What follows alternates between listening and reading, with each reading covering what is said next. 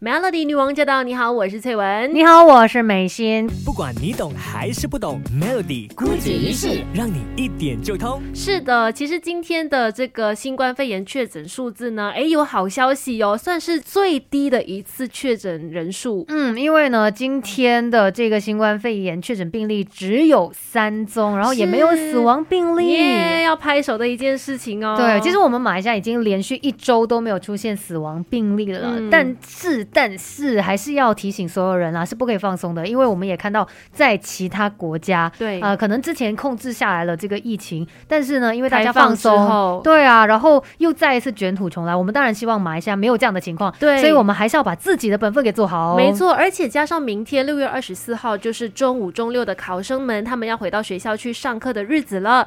那毕竟呢，是从家里去到外面上课，大家其实还是会有一些担心的。嗯嗯，而且因为。大家怎么样来说，可能还是会免不了有一些小小的接触，所以这样子也会提高这个风险。是，嗯，我们自己当然家长呢跟孩子就要互相的提醒啦，尤其是可能自身的免疫力要把它给做上来。对，那首先呢就来说这个很重要的就是睡眠啦，因为睡眠呢跟我们的免疫能力哦它是息息相关的。曾经有一项研究就发现说，充足的睡眠跟免疫功能它之间的关联性是非常重要的。他们发现呢，其实如果你睡不到八个小时的话，会让你更加容易患上感冒，患上感冒的可能性增加三倍啊！可是很多人其实都没有睡饱八个小时，甚至有些你知道年轻的时候啦，就是会熬夜嘛，舍不得睡觉，可能就才睡那四五个小时就去上课之类的。千万不要，因为其实不要小看睡眠哦，缺乏睡眠的话，也会让这个免疫细胞呃阻碍它们的产生。就是本来你的身身体是可以有免疫细胞。去帮助你对抗病毒的，可是就因为你缺乏睡眠，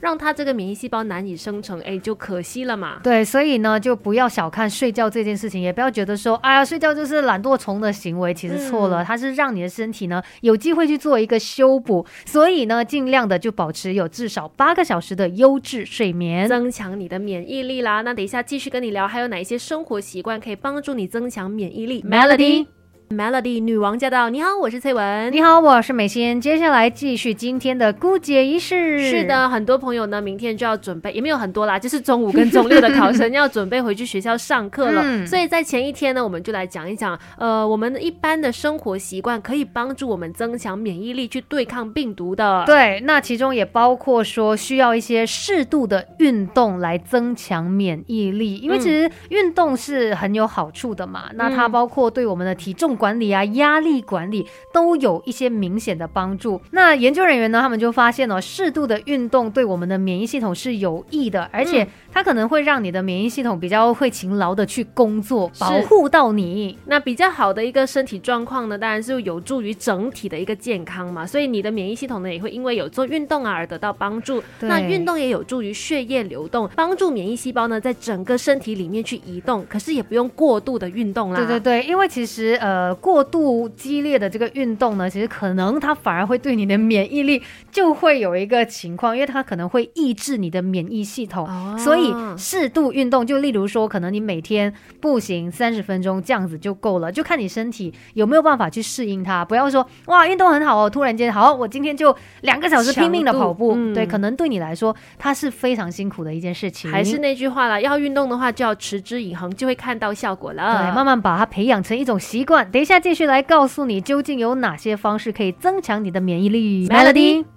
Melody 女王驾到！你好，我是翠文。你好，我是美心。我们今天特别来关心那些可能就是即将要回到校园去上课的学生们。是的，那当然了，防疫的 SOP，我相信很多人都已经很熟悉了。但是呢，其实如果说我们平常就有把一些生活习惯给做好的话，它就好像打了一层很好的基础，让你可以有一个更好的免疫系统、免疫能力去抵抗病毒。对，像我们都一直听到说要常洗手嘛，那当然不会因为你洗手而增强你的免疫。免疫系统不是这样子的一个直接关系，嗯，但是呢，它真的可以帮你保持健康的。那如果你常洗手的话，就可以帮助你不会接触到某一些细菌呐，而且就可以把那些不好的东西、一些病原体给洗掉。这样子的话呢，坏东西就不会入侵到你的身体里面。对，而且呢，其他像你常常碰触的物品，其实也要帮他们保持卫生清洁的一个 呃状态哦。像是比如说你常用的手机啦，其实你应该多多去擦拭你的手机，因为手机上面可能有一些呃细菌。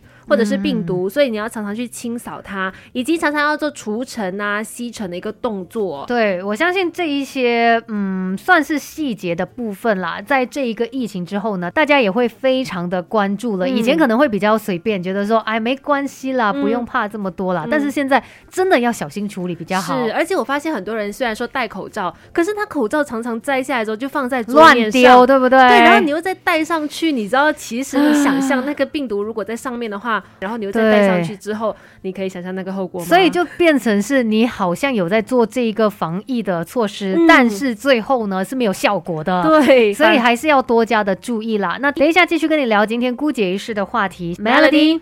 Melody 女王驾到！你好，我是翠文。你好，我是美心。今天的姑姐仪式呢，当然要继续的来关心你的健康。是的，日常的生活习惯调整好，就有更好的武器面对这个病毒的侵袭。对，说到呃要有健康的体魄嘛，其实是很多方面的。我们都知道说啊，吃的东西要照顾啦，睡眠要照顾啦，还有一个就是你心理上面的一个状态，你的压力其实可能也会跟你的健康有一个很直接的影响。对，我们现在所知道的，比如说压力，它会影响。影响体重，压力也会影响睡眠情况啊，整体健康它也会破坏到你的免疫功能，所以是不是觉得很可怕呢？这当中哦，罪魁祸首就是激素。那因为压力激素呢，它就会对免疫系统的一些部分产生负面的影响。哎，也难怪有的时候我们就好像觉得说，你比较压力，很多工作在忙的时候，好像特别容易生病。压力一大，各种问题就来了，皮肤啦，或者说你的情绪啦，或者说是你的健康等等的。都会出现警讯，就是这个压力激素了，它就阻碍了抗体还有其他免疫细胞的产生。嗯，所以呢，有压力的话，很自然的，你也会给一些潜伏的这些病毒，嗯，它有这个新的活力，让它可以来攻击你的身体。而而我觉得压力这个东西，这个敌人哦，很其实蛮抽象的，你看不到它，其实你也不知道。有的时候你甚至会说。